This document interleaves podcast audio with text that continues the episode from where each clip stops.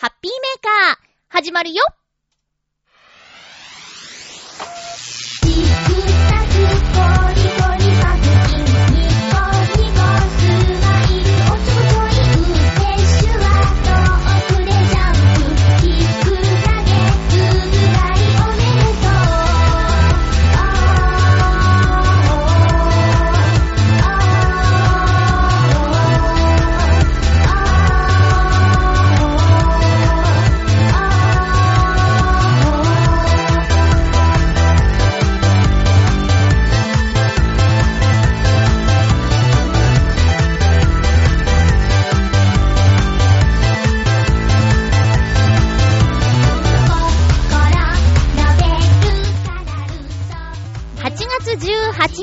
まゆちょのハッピーメーカー。この番組は、ハッピーな時間を一緒に過ごしましょうというコンセプトのもと、ちょわへよ .com のサポートでお届けしております。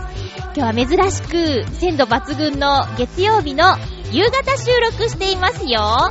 今日も最後まで1時間、よろしくお願いしまーす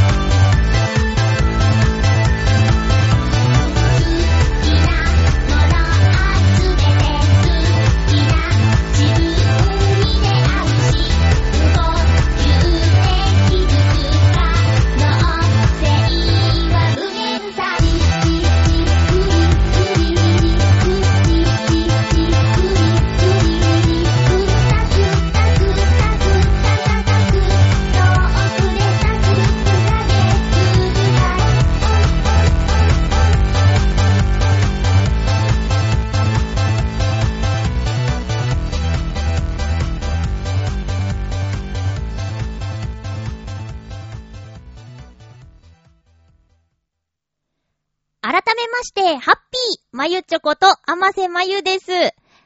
実はですね、今日ちょっと凹んでて、いきなり、いきなりなんですけど、いやね、いや、大したことじゃないんですけど、いや、でも大したこと、うん、大したこと、大したことかなあのね、私ね、サマージャンボ宝くじを買っていたんですよ。皆さん宝くじとか買えます？いつかの匠の館で宝くじ関係のお話をしていたと思うんですけど、自分がアルバイトをしていた、あの、販売促進のアルバイトをしていたっていうこともあって、ジャンボ宝くじは毎回つい買っちゃうんですよね。えー、グリーンジャンボ、サマージャンボ、オータムジャンボ、ドリームジャンボですかね。年4回ぐらい発売されると思うんですけど、ま、ジャンボは買おうと。買ってこそ、チャンスが生まれる宝くじ、ぜひお買い求めくださーいつって、メガホン持って、えー、千葉の駅前でやってたかな？うん、あの、バイトしてたんですよ。赤いウィンドブレーカー着て。あれね、ドリームジャンボですかね、年末の。年末のやつをね、やったんですけどね、結構、ま、楽しかったけど寒くって、ほんと大変だった思い出があるんですけど、まあ、とにかく宝くじのバイトをやって、そのフレーズをいっぱいもうずーっと一日中口にしてたら、洗脳されてしまってというか、そうだよな、買わなきゃ当たらないよね、みたいになって、で、ジャンボは買ってるんですけどね。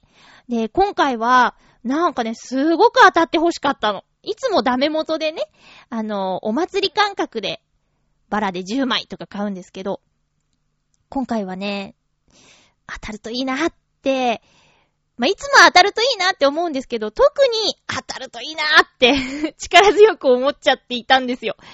まあ、ねえ、皆さんだって当たるといいなと思って買いますよね。ただね、まあ、チャリンチャリンだったんですよね。300円。うん、まあ、しょうがない。それが普通なんですけどね。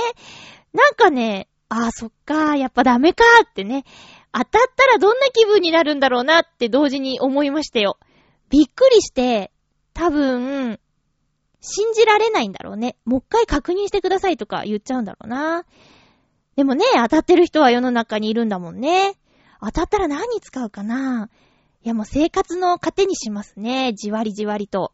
今、5日間働いてるのを2日間ぐらいに減らしたいなとかね。それでもっとやりたいことに時間をかけようかとかね。でもね、このアルバイトもやりたい仕事だったから、悪くはないんですけど、ただまあちょっと、立て込んでくると、もうちょっと自由な時間があったらなーなんて贅沢なこと思っちゃったりするので、もしも当たったら、そうですね。まあでも生活に使うかな。それで、まあ、いつか、船で世界一周とかやってみたいので、あ、世界一周じゃなくてもいいの。ディズニークルーズに行きたいの。まあ、そうですね。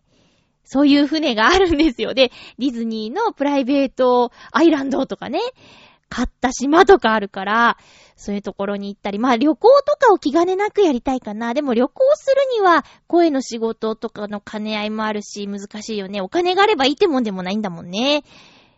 お金がいくらあったって声の仕事はやめたくないですよ。あと、全然働かないっていう選択もないかな。なんて妄想がどんどんどんどん膨らむ宝くじなんですけど。そう。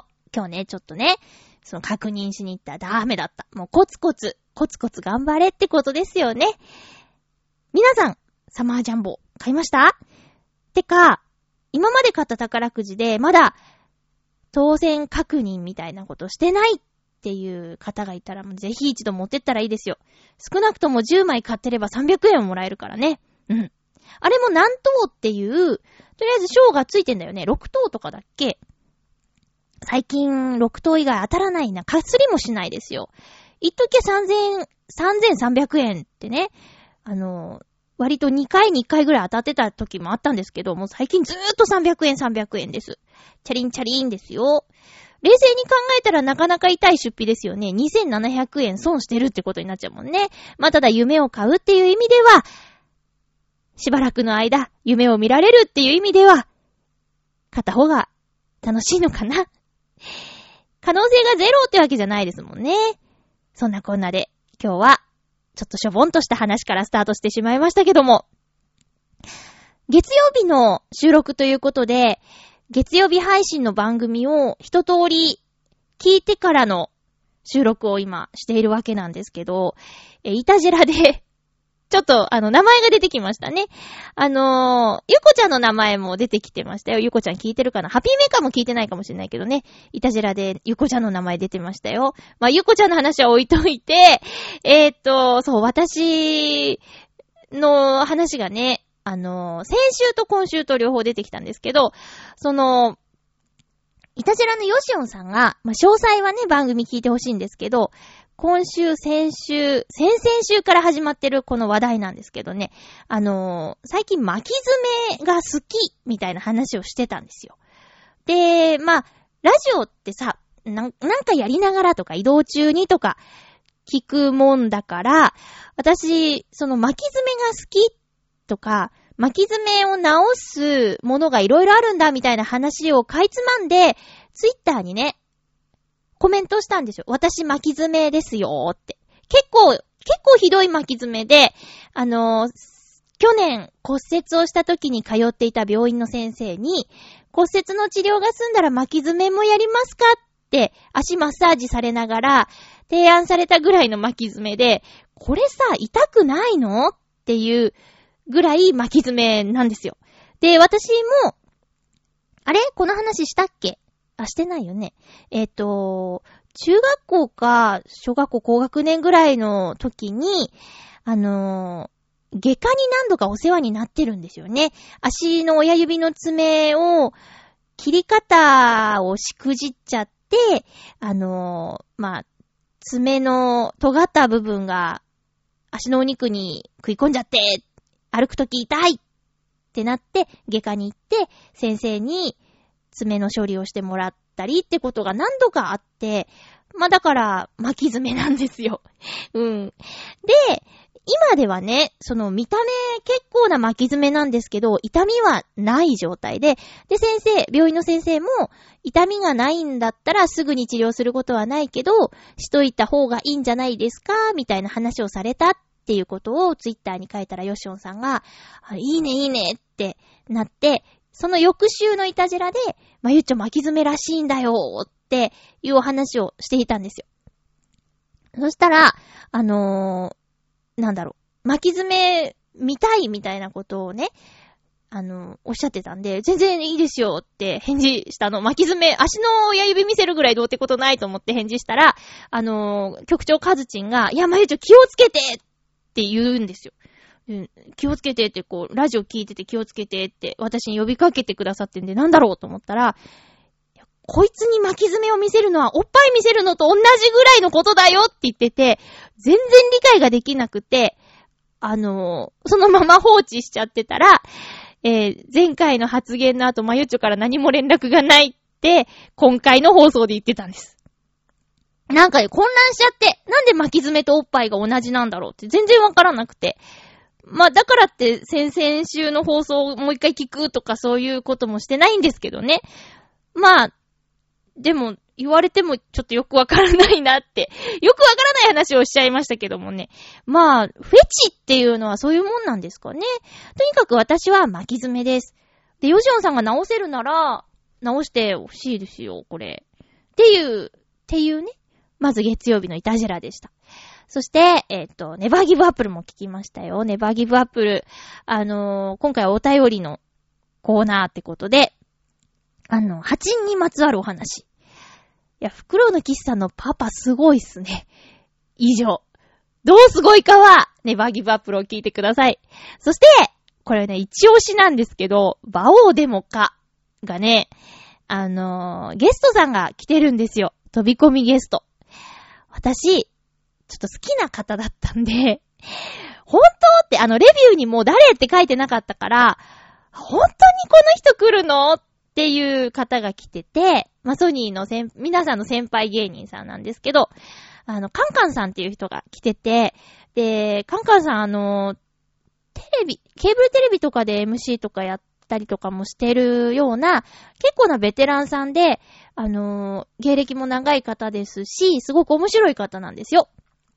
あ、面白い方なんですよってすごいハードル上げちゃったけど。で、まあ、先輩ってこともあって、え、バオさん、デモカさん、ヨッシーさん。みんながね、ちょっといつもと違うっていう 空気。あとはもう、カンカンさんが、あの、皆さんの、いつもリスナーさんが感じてることを、さらっとね、言ってくれるっていうね。うん。そういうところがね、今回バオデモカがね、すごい面白くて。私ね、あのー、最近日曜日とか、なんなら土曜日とかに収録しちゃうことが結構あったんですけど、なるべく月曜日の放送を聞いてからね、あの、収録したいなと思っているんですよ。あの、なぜなら今回みたいにイタジェラとかで名前出してもらったりとか、することがあるので、ちょっと、ね、せっかくならチョアヘヨのみんなで番組とか盛り上げていきたいなっていう思いがあるので、えー、続けてね、こう聞いてもらえたら面白いかなって思っているのですよ。まあ余計なお世話かもしれないんですけどね。まあ、あの、そんな思いからですね、ちょっと今回は冒頭に月曜日の3番組の宣伝を僭越ながらさせていただきました。興味があったらぜひ聞いてみてください。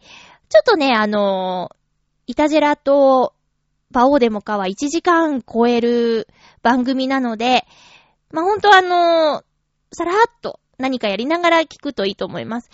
ネバーギブアップルは20分ぐらいの番組なので、あの、通勤通学移動中にさらーっと聞くことができる番組ですよね。あとね、ちょっとね、ショックなことがあって、これなんとかしなきゃなって思ってるんですけど、あの、サテライトスタジオ、サテライト収録で、ボランティアで、中学生とか、高校生の方がお手伝いに来てくださったってことで、で、その時に、チラシを見て気になる番組に質問を送ろうみたいな企画があったらしいんですけど、ハッピーメーカーに一通も来てないっていうね。これ問題ですよ。あの、中高生の心を全くつかめてないっていうところはね、なんとかしないといけないのかな。中高生向きの話とか特にないからしょうがないのかな。まあでもチラシ、チラシ、潜在写真をね、撮らないといけないってことかな。質問が一通も来てないのは寂しいですね。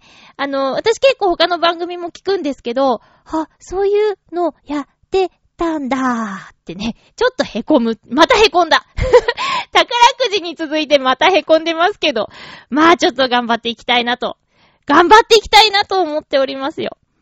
気張らないでね。今はでもそうですね、ライブに向けて頑張らなきゃなっていうところがあるんですけども、ちょっと面白い企画も話があったりして、えー、今回のライブはいつもとちょっと違った感じで楽しんでいただけるんじゃないかなと思っているのですが、今回8月29日のノートノーツのライブは、リスナーさんのお客さんがですね、とっても少ない。とっても少ない。えー、こじんまりとした感じになっちゃいそうです。まだまだ、あの、お席余裕ありますので、これからでもいいので、もし都合ついたら、ぜひいらしてほしいなと思っています。リスナーさんで、ライブに来てくださってた、にっこりさんにっこりさんお元気ですか？そして、ゆいさんゆいさん元気？ゆいさん、元気かな？来てくれると嬉しいんですけどね、ミスターバタフライさん、コッツンさん。あ、さ、さそうさん、さそうさん最近メールとか来てないけど、もし関東にお住まいのリスナーさんで、8月29日土曜日、時間に余裕があるよという方、ぜひ、足を運んでください。お願いします。頑張るんで、よろしくお願いします。ということで、えー、実は前回ですね、収録の後にお便りが届いたのですよ。一通。収録、先週はね、日曜日にしちゃったんですけど、日曜の夜かなお便り届いてたので、その、普通歌をご紹介したいと思います。ハッピーネーム、青のインプレッサさんです。お久しぶりです。ありがとうございます。まゆちょさん、ハッピーでございます。ハッピーでございます。実は先月、財布を紛失して落ち込んでおり、メールは書けませんでした。すみません。いいんですよ。財布を落としたら落ち込むよね。でも、落ち込みを復活する出来事があったんですよ。うん。というのは、兄夫婦が、相模原から車で家に遊びに来て、兄夫婦の長男である、これ名前言っていいの？長男である、ちょっとじゃあ、いいのかな？書いてあるから読むよ。ゆいとくんが遊びに来たので、いろいろと遊びに来ました。ちょ、ちょ、ちょ、うん、わかったわかった。えーと、遊びに来たのでいろいろと遊びに来ました。僕のミニカーをあげたりと大変楽しい数日間でした。もちろん、めいっ子にも遊びましたからね。めいっ子ともかな？めいっ子とも遊びましたからね。もちろん、お土産を持ってまた遊びに来てねと言ってバイバイしましたよ。来年も来てくれたら嬉しいなありがとうございます。そうか、青のインプレッサさんは、おじさんなんですね。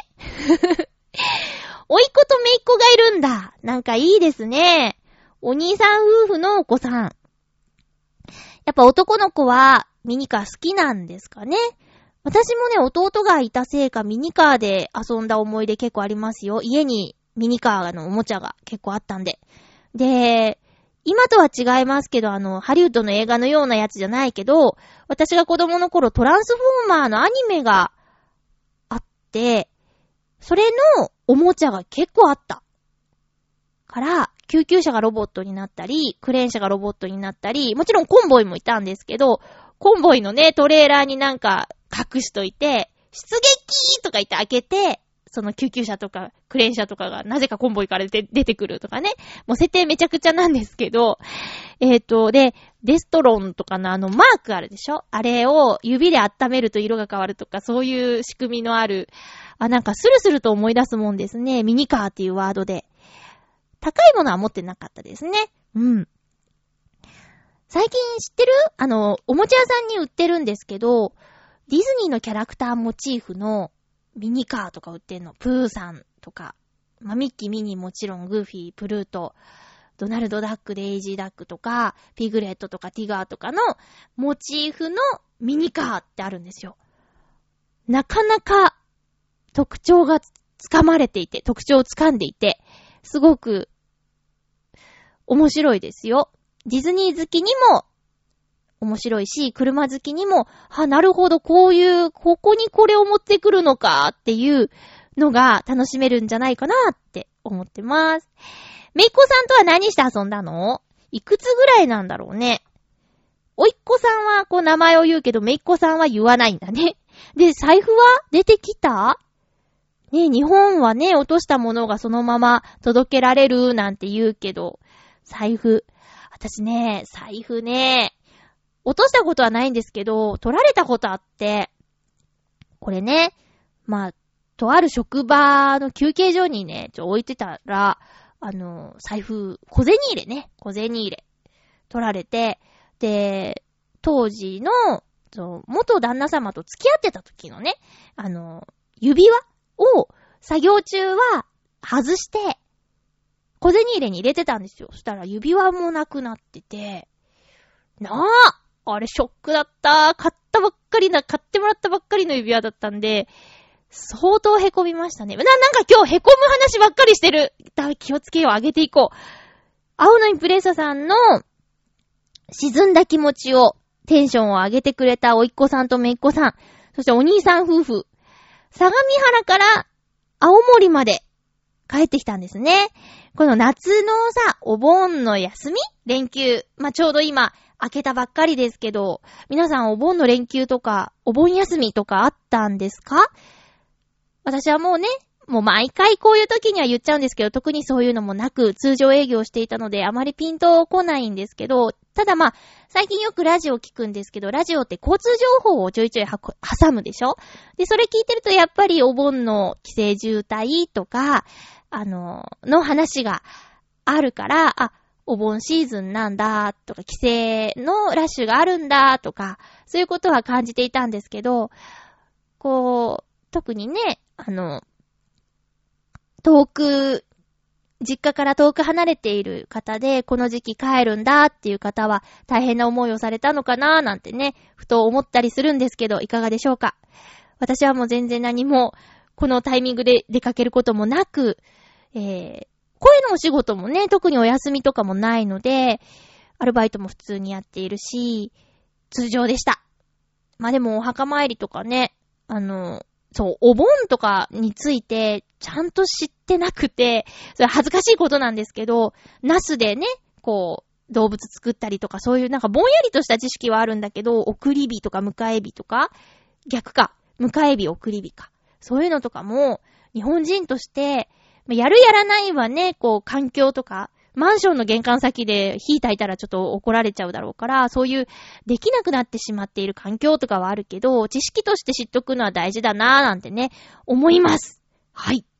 えー、青のインプレッサさん、ありがとうございました。では、コーナーに行きますよ。ハッピートーク、オノマトペ。そう、今回はオノマトペ。テーマは、ポチお便りありがとうございます。助かってまーす。それではご紹介していきますよ。えー、っと、ハッピーネーム、七星さん、ありがとうございます。まゆっちょ、ハッピー、ハッピー、ポチ？近頃インターネット通販をまゆっちょはされたのでしょうか？通販で買うことをポチるとか言いますし、たまに私もテレビゲームを買うときにお店で買うより安かったり特典がついたりするので使います。では一種。そうか、オノマトペの時は歌がつくんですね。腹くくり、良い席恋といざポチる。あの人の顔見れる席恋。コンサートのチケット購入を想像して作ってみましたがいかがでしょう？暑い日も続きます。まゆっちょもお体お気をつけて。それでは、ありがとうございます。コンサートのチケットをインターネットで買ったことないなぁ。これあの、抽選なの？選べないの？そっか。でも大体は選べる ?S 席 A 席とか SS とか。そういうのは選べる？あの人の顔見れる席、席恋。見られる席恋よね。ああ、なにそんなに広い会場のコンサートチケットを？コンサートとライブってどう違うの？急に、急に疑問。あのー、最近、ネットで買った席は すごいピンポイントですけど、えっ、ー、と、駆け込み女と駆け出し男の舞台挨拶付き映画チケットですね。東方シネマのホームページで買うときは席を選んでポチッとしました。もうね、時間差でどんどんどんどん埋まってって、ツイッターでその舞台挨拶があるっていう情報を見て、で、一回スマホから完了できなくて、で、パソコン立ち上げて、開いたら、さっきスマホで見た席がもう埋まってて、とか、その時間との戦いなんですよね、こういうのってね。ポチッとするタイミングっていうのもね、大きいですよ。抽選のものとかもね、あるからね。コンサート。そうか。行ってないな。なんか今日ね、仕事帰りに会ったお友達が、あのー、最近ご飯行けてないねって話したらね、あの、そうだよって、俺いつでも暇だから声かけてくれれば行くのに、みたいな話になって、そう、暇って結構いろんなとこ行ってんじゃんって話から、まあでも近々の予定はディズニーオンクラシックに行くことぐらいかなって言ってて。で、ディズニーオンクラシックっていうのが毎年開催されるんですけど、これがね、行ったことないんだけど、一度行ってみたいんですよね。ディズニーって、まあ、絵も素敵だけど、音楽も魅力的なんですよ。あまりディズニー皆さん見ないかなただまあ、ね、去年とっても流行った、レリゴーとかもね、音楽が印象的とかって話題になって一度は耳にしたことあると思うんですけど、そういう作品の音楽をオーケストラで聴かせてくれるのがディズニーオンクラシックで、毎年テーマがあって、で、映像とか、あと、ブロードウェイからこう歌う方が来たりとかっていうなかなか豪華なステージらしいんですけど、いつもね、声の仕事を理由にひよっちゃって予約とかできないんですよね。まあ、きっとね、この日は NG ですって言えばいけるのに、来年は行きたいかな。で、毎年テーマがあって、今年は美女と野獣らしいですよ。うん。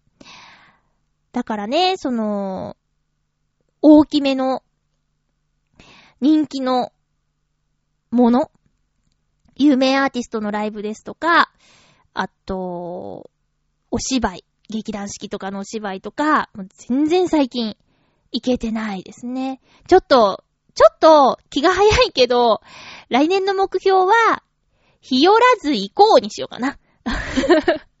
なんでもね、あの、怖がらず、とにかくやっちゃえ。で、仕事入っちゃったら、譲るぐらいの器のデカさで。そうね。そうじゃないと素敵なものを見逃してしまうもんね。七星さんありがとう。なんか気づかされた。お便りありがとうございました。便利な世の中ですよね。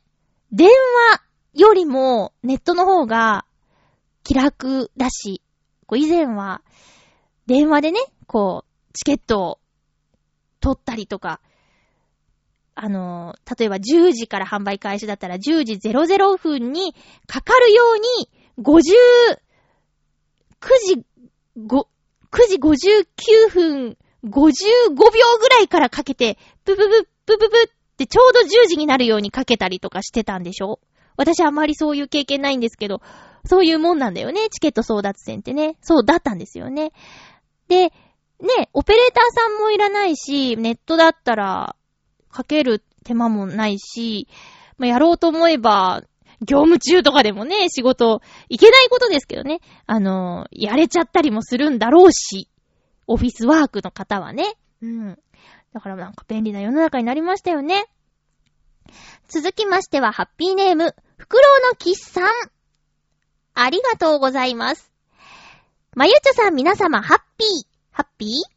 今回のテーマ、ポチについて。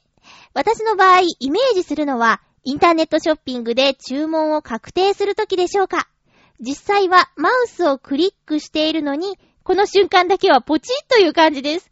どうしてそう感じるのかを考えてみましたが、謎ですそれでは。そうだね。ありがとうございます。そうだね。カチッの方が実際聞こえてくる音か。確かに。確かにそうだなんでポチッとするとか言うのかな？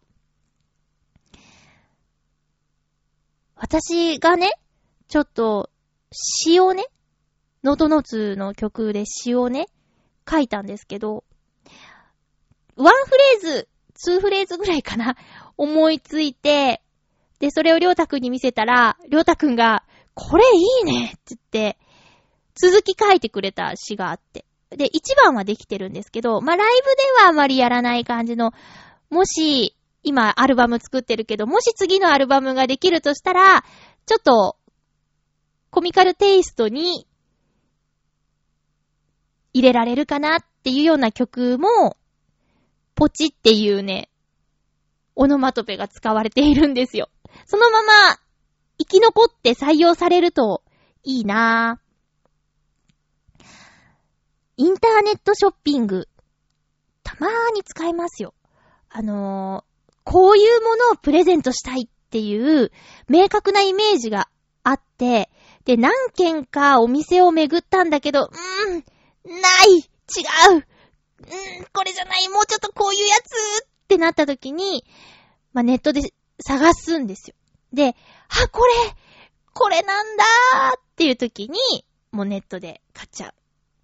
うん。いや、本当はね、実際に探しに行って、そこで見つけるのがベストなんですけど、先日ね、どうしても、あのー、欲しいモチーフのものがあって、プレゼントに、お誕生日、お誕生日プレゼントにしたくって、で、結構探したんですけど、なんか違うって。で、そういうのって、やっぱちょっと顔の見えないやりとりだから不安もあったんだけど、でも、注文したお店は楽天経由だったんですけどね。あのー、できれば、そう、ギリギリまで探してたから、お誕生日の日に間に合うように、届きますかねみたいなことを備考欄に書いたら、メールで、あの、お急ぎ便で送りますので、とか、あと、ラッピングでなんか希望とかありますかとか、すごくサービスが細やかで、ここで買ってよかったなーって思えるようなお買い物でした。で、実際届いた商品も素敵に梱包してあって、実際それを渡したお友達もとても喜んでくれて、あ、なんかネットショッピングも悪くないなって思いました。ただね、まあ、すべてがそういうわけじゃないから、これも出会いなんだろうなっていうのも感じたんですけどね。うまく利用するといいと思います。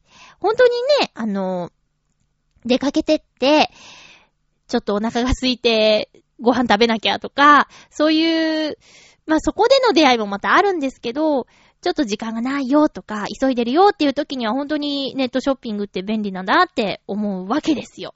はい。袋のキスさんどうもありがとうございました。どんなもの買うんだろう？袋のキスさんの。ネットの買い物って。やっぱ本が多いのかな？勝手に 勝手に決めてますけど。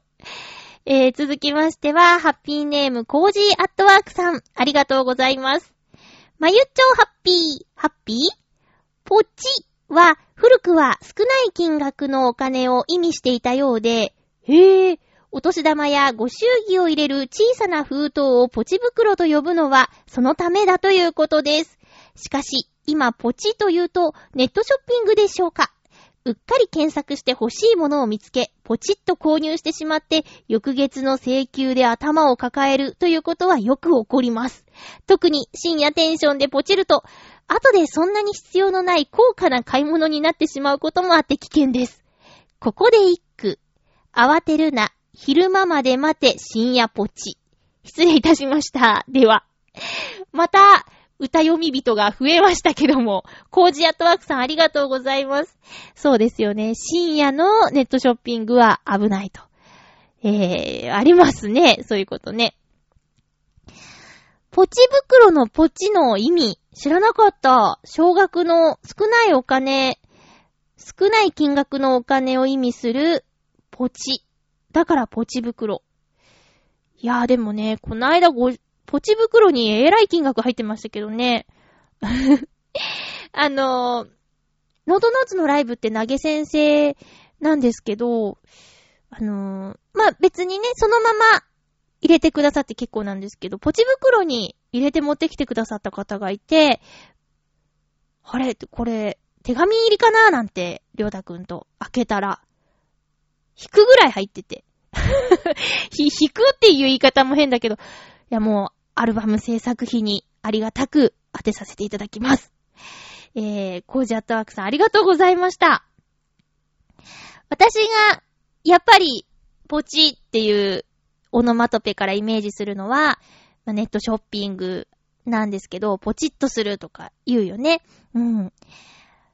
なんですけど、あのー、今ね、もう、もう次、次、テレビでその商品が紹介されているのを見たら、きっとポチッとしちゃうって思ってるのがあって、あのね、フライパンなんですけど、フライパンが欲しいんですよ。あー、白いフライパンでね、名前なんて言ったかな？えー、っと、セラフィット？焦げつかないフライパン。セラフィットだやっぱ覚えてた。セラフィットが欲しいんですよ。あの、もう通販弱くって。これもショップジャパン特に弱くって。ショップジャパンはあれですよ。あの、レ、ん？なんだっけ？あれ買っちゃいましたもん。ワンダーコアスマート。あの、倒れるだけで腹筋ワンダーコアのちっちゃい版のやつ。あれいいです。すごいいいですよ。いや、まだあの効果は全然部屋で今やると暑くて汗かいちゃうからってサボってんですけど、もうちょっと涼しくなったらもっと頑張ります。えー ダメだね。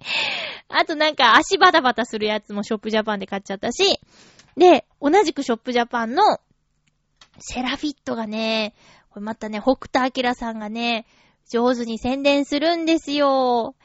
で、最近ちょっと料理また料理熱が、あの再燃しているので、今うちにあるフライパンが、まあ一人だからと思ってね、小さいやつにしてたんですけど、やっぱ大は小を兼ねるのかなと思って。で、よくね、もうこれ手抜き、一人だから手抜きで、もやしサイズの、あの、野菜ミックスみたいなの結構買うんですよ。で、あの、焼きそばと、その野菜ミックスとか混ぜたり、こないだは、プルコギ作るときにそれ使ったりとかして、まあ、とにかく使うんですけど、かさ増しにもなるし、あの野菜いっぱい食べられるし、えー、っと、もやしミックスだけじゃなくて、キャベツミックスとかいろいろあるんですけど、それをね、今うちにあるフライパンに一袋開けちゃうと、うまく炒まらないんですよね。だから大きめのフライパンが欲しいなって思ってたとこにこのセラフィットがセラフィットが現れちゃって。これね、時間の問題ですね。すぐ買っちゃうと思います。そんな感じです。ポチッ。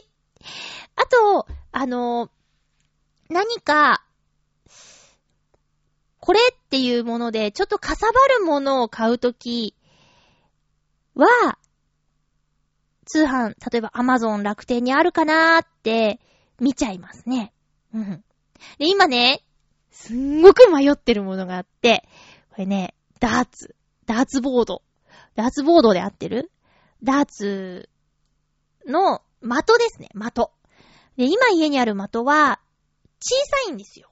こう、実際に、ゲームセンターとかダーツバーとかにあるダーツの的より小さくて、でそれじゃやっぱりね、練習にならないと。ならない。実際の的と大きさ違うから。だから、通常の大きさのものが販売されてるんですけど、それが欲しい。そして、え、高さを合わせるために、そのダーツのボードをかける、その、なんていうのかな、突っ張り棒というか、ダーツ台みたいなのがあるんですけど、それがセットになってるやつでね。あとこう、どっから投げるっていうのを測るレーザーのやつがあって、それの3点セットがあって、これもね、ポチるの迷ってんですよね。で、で、で、あとまだ欲しいのがあって、炊飯器。これね、料理を作るようになって、あのー、今うちの土鍋でご飯を炊くと1時間かかっちゃうんですよ。洗って、水に20分つけて、米を。で、17分火にかけて20分蒸らすんですけど、まあ、1時間かかっちゃうんですよ。1時間って結構長いでしょ？でも炊飯器使うと多分30分で炊けるじゃないですか。ね。炊飯器どうしようかなーって思ってて。いやでも今んとこじゃあ、どうしようかなと思ってて。で、ちょっとあのー、一つ楽器が欲しいのがあって、あ、ダメだね。だから宝くじ当たんないかなって、この最初の話に戻るんだけど、優先順位考えたら、フライパンかなーってね。ダーツのまともしいけど、それはあくまでも遊びだし、後かな臨時収入でもあったら買おうかななんてね、思ってるわけですよ。ダメですね、私。ダメな感じですね。これ、あれですよ。あの、独身だからこそ、自分の自由にお金が使えるわけで。まあね、ちゃんと将来の蓄えもしてますよ。一人で生きていくためにはこれぐらい必要みたいなやつよく、あの、女性誌の特集とかでもやってますからね。日経ウーマンとか読んでたらちょっと怖くなっちゃいますからね。えー、一人、お一人様の人生設計みたいな特集とか、つい目いっちゃうからね。で、そういうの見てると、無駄遣いしないで食べなきゃいけないって思うわけですよ。意外とね、こう、周りにね、その、一人身の人が多いので、えよくそういう話にはなるんですけど、いざとなったら支え合って生き生きていこうねって、そういう話をね、ポジティブにしています。焦ってない。焦ってなんかない はっきり言いましたけど。あ、ちょっとすげえ脱線しちゃった。そう、ポチ今回のハッピートークオノマトペのテーマは、ポチでした。結婚相談所とかにポチしないように気をつけます。以上、ハッピートークのコーナーでした。それでは、普通歌をご紹介しましょう。ハッピーネーム、コージアットワークさん。いつもありがとうございます。まゆちょハッピー、ハッピー？前回の汗はすぐに拭くともったいないという話はもっともなのですが、かいた汗を乾燥させてしまうと汗もの原因になったり、肌がベタついたりすることもあります。そこで私が愛用しているのが、ハンディミストです。これなんか、商品の宣伝のナレーションみたい。これは水を入れてポンプで加圧しておき、ボタンを押すと細かい霧が吹き出してくるという熱中症対策グッズの一つで、似たような商品がたくさん出ています。そうですね、ディズニーランドにこの間行った時、あの、霧吹きタイプで、扇風機がついてて、で、扇風機のとこは自動で回るんですけど、シュッシュってやるとミストがいい感じに飛んでくるっていうおもちゃ売ってましたね。使い方ですが、汗をかいたらさっと拭いてしまって、代わりにミストを吹きつけます。汗の冷却作用はそのまま水が果たしてくれますし、ただの水なので、痒くなったり、匂いがするようなこともありません。100均で売っているアトマイザーに水を入れて使っても同じような効果があります。アトマイザー？なんだアトマイザー？また、汗を大量にかく前にミストを吹きつけてしまうという手もあります。よかったらお試しください。では、ありがとうございます。先にね、先にやっちゃう。へぇー。アトマイザーって、霧吹きのことで合ってる？き、霧吹きのこと？そう、そういうイメージで今、読んでしまったけど、アトマイザーってかっこいいね、なんかね。こういうのをね、まあ、特にあの、自転車に乗って移動する方だったりとか、外で配送業とかね、やる方とかは、こういったものでこうシュッシュってやって気をつけるといいですね。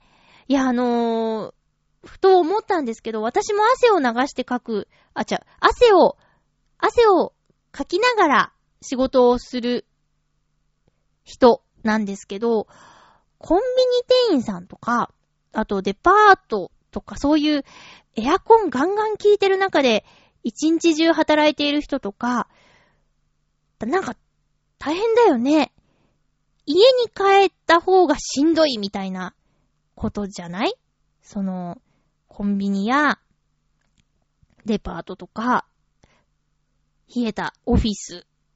今思いっきり吹いちゃった。オフィスとかで働いてる方は、家がしんどいよね。うん。汗、たくさん出して暑い中で、私とかね、働いてると、家に帰ってくるとなんか、ほっとしたりするけども、ねえ。ねえ。うーん、しんどいけど、もしかしたら、体にいいのかなもう本当にね、サウナで動いてますっていう人があるからね。そういう、それぐらいの深い指数の高い中で、脱衣所のような、サウナのような、そんな中で汗を流して。で、何が嫌って、これも瞳プロの番組で言ってたのかな？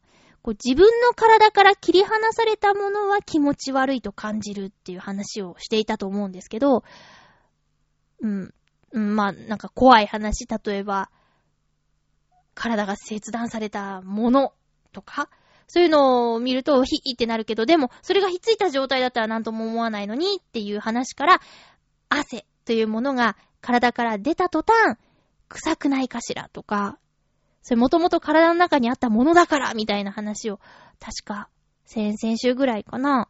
この汗の話と同じタイミングでやってたと思うんですけど、してたな。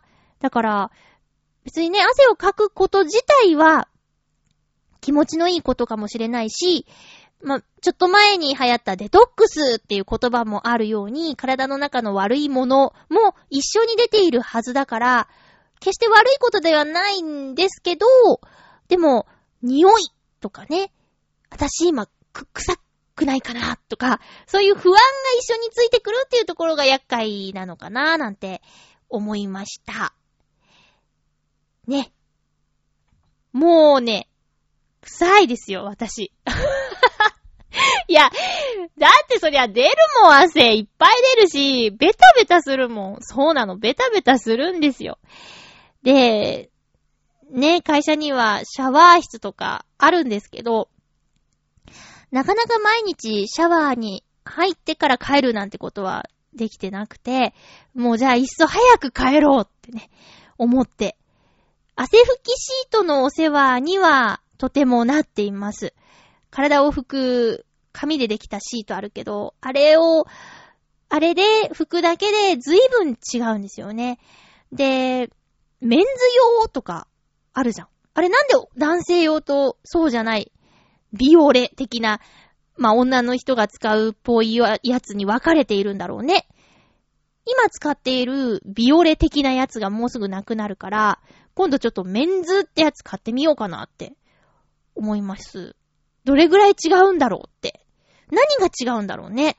だって、刺激が強いとか、そういう話だったら肌の弱い男性だっているだろうし、その、体拭くシートを男性女性で分ける理由っていうのがピンとこないんだけど、なんか感じることあります？皆さん。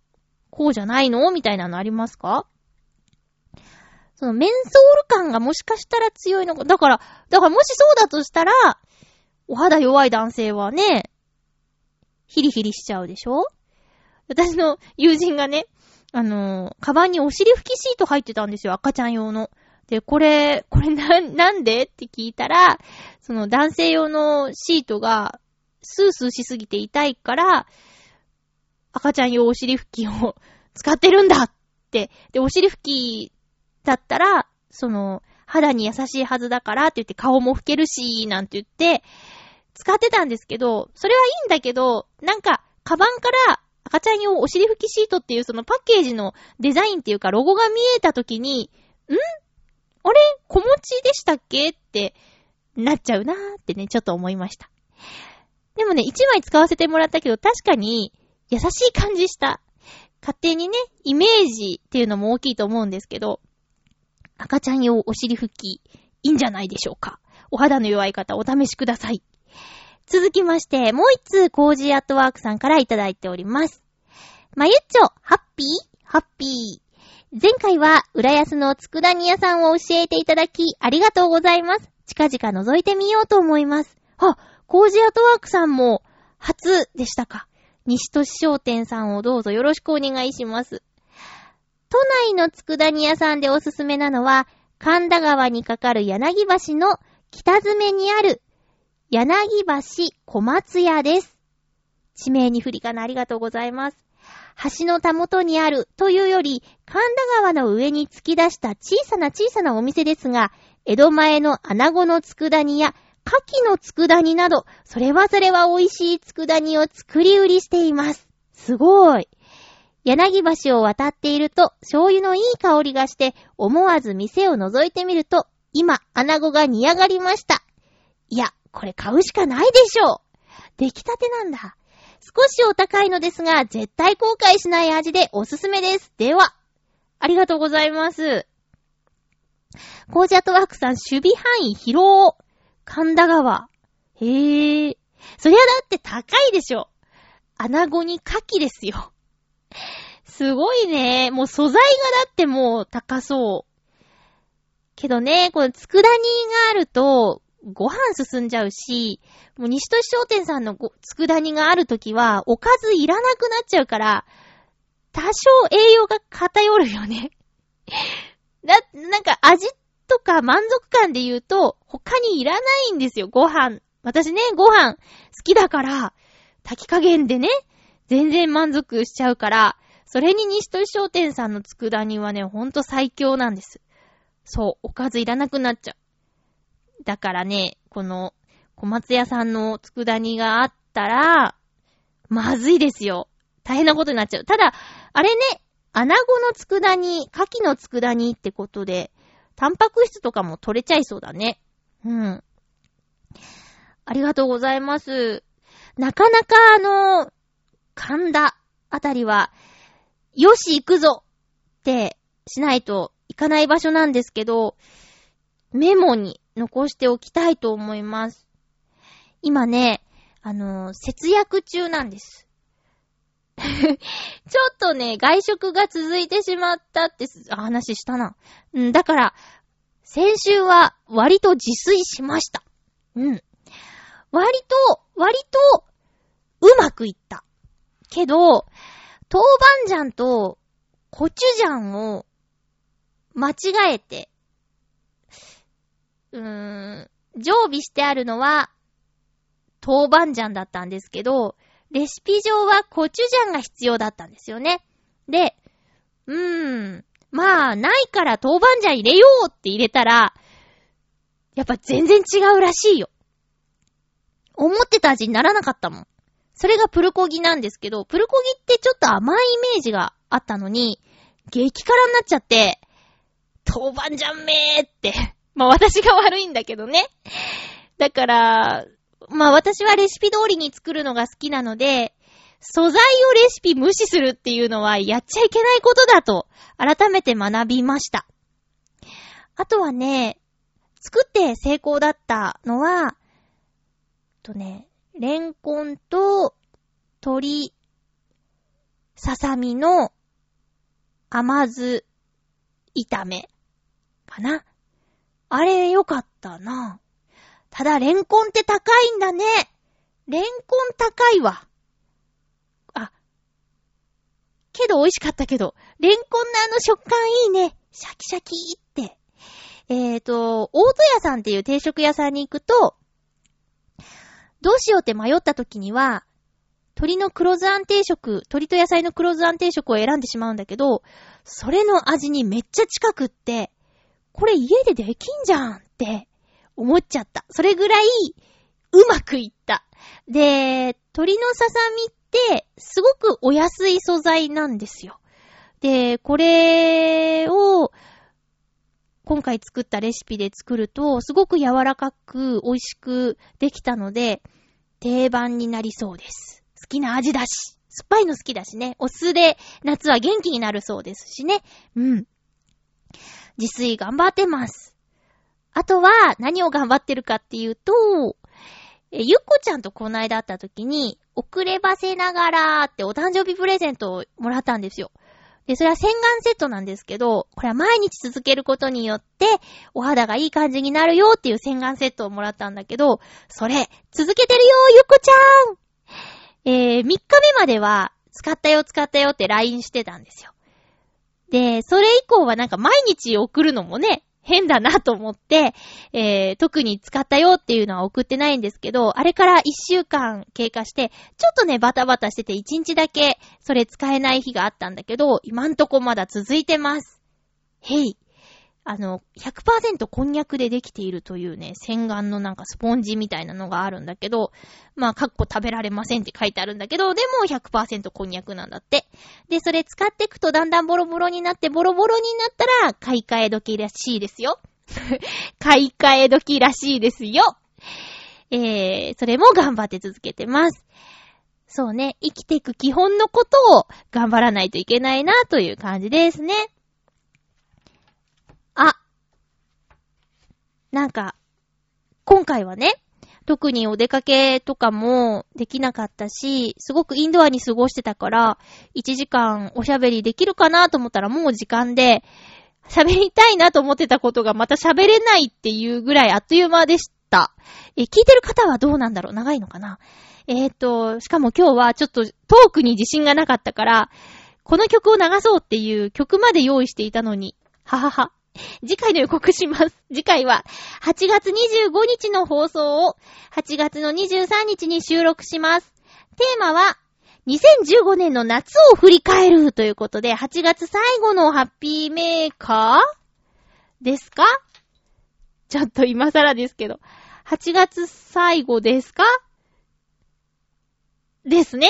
8月最後のハッピーメーカーなので、こういうタイトテーマにしました。2015年の夏を振り返る。あなたにとって2015年の夏はどんなでしたか？まあ暑さは9月も続くでしょうけど、やっぱり夏って言うと、6、7、8月じゃないかなということでこのテーマにしてみました。そしてもう再三のお知らせになってしまうんですけど、8月29日土曜日のノートノーツのライブ、ぜひぜひ遊びに来てほしいなと思っております。あの、リハーサルとかもね、日程組んで、これからじわじわやっていこうと思っておりますので、えー、ぜひ遊びに来てください。おなじみのあの曲のバージョンアップバージョンを、バージョンアップバージョンをお届けできると思います。アルバム制作も、りょうたくんがとってもとっても頑張っています。曲ができるたびに私に送ってくれるんですけど、もう私はあの、レコーディングした時の仮の状態でも十分と思っていたのに、それがさらに素敵になっています。楽しみにしていてください。りょうたくんが締め切りを守ろうと頑張っています。年内という約束をしたいと思いますが、待っててくださいね。今日も1時間、聞いてくださってありがとうございました。